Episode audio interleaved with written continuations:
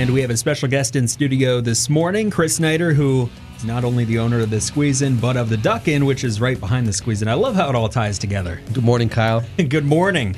Uh, so the Duck In is open for pop-up events. Uh, it's not open every week, just anytime something awesome's going on. And there's something awesome going on tonight and tomorrow night at the Duck In. Well, thank you for uh, letting me talk about it, Kyle. Yep, we're so excited. Tonight we have karaoke, so pop-up karaoke with Teriyaki Karaoke. And so tonight, Thursday, October 12th, we're so excited.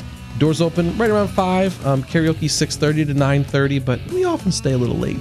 a little late. I like that, and I like that it starts so early because you know it is a Thursday. People work tomorrow, mm-hmm. Um, but on their way home, if they get off at five o'clock, doors will be open. They can go have a seat, mm-hmm. have a couple of drinks, and a Squeeze In hot dog, Squeeze In hot dog. Get them there too. Yeah, and uh, you know still be able to make it home at a decent hour. Mm-hmm. So that is tonight, karaoke at the Duck In, and then tomorrow night. We were just talking off air about this a little bit. I was at uh, one of these that you hadn't had. So much fun.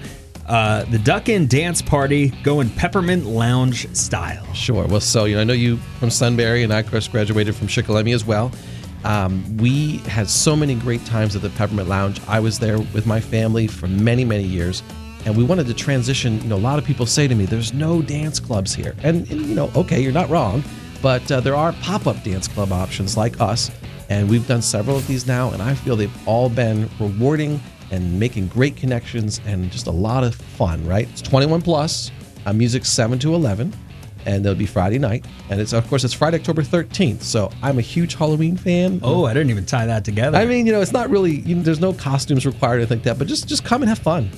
Yeah, the Peppermint Lounge style dance party, which, like I just said, I was at one. And the really cool thing about it is you have people there that were at the original Peppermint Lounge. Absolutely. And then you have some younger people, the mm-hmm. 21, 22 year olds that had never gotten to experience the Peppermint Lounge. So it's a yes. big mix of everybody there, and that's really what makes it so fun, I think. Plus, you play some awesome music too. Thank you. Well, yes, we play all the good tunes, just like you. 1992 to 2009, right? Mm-hmm. Those are the years that my family owned the Peppermint Lounge.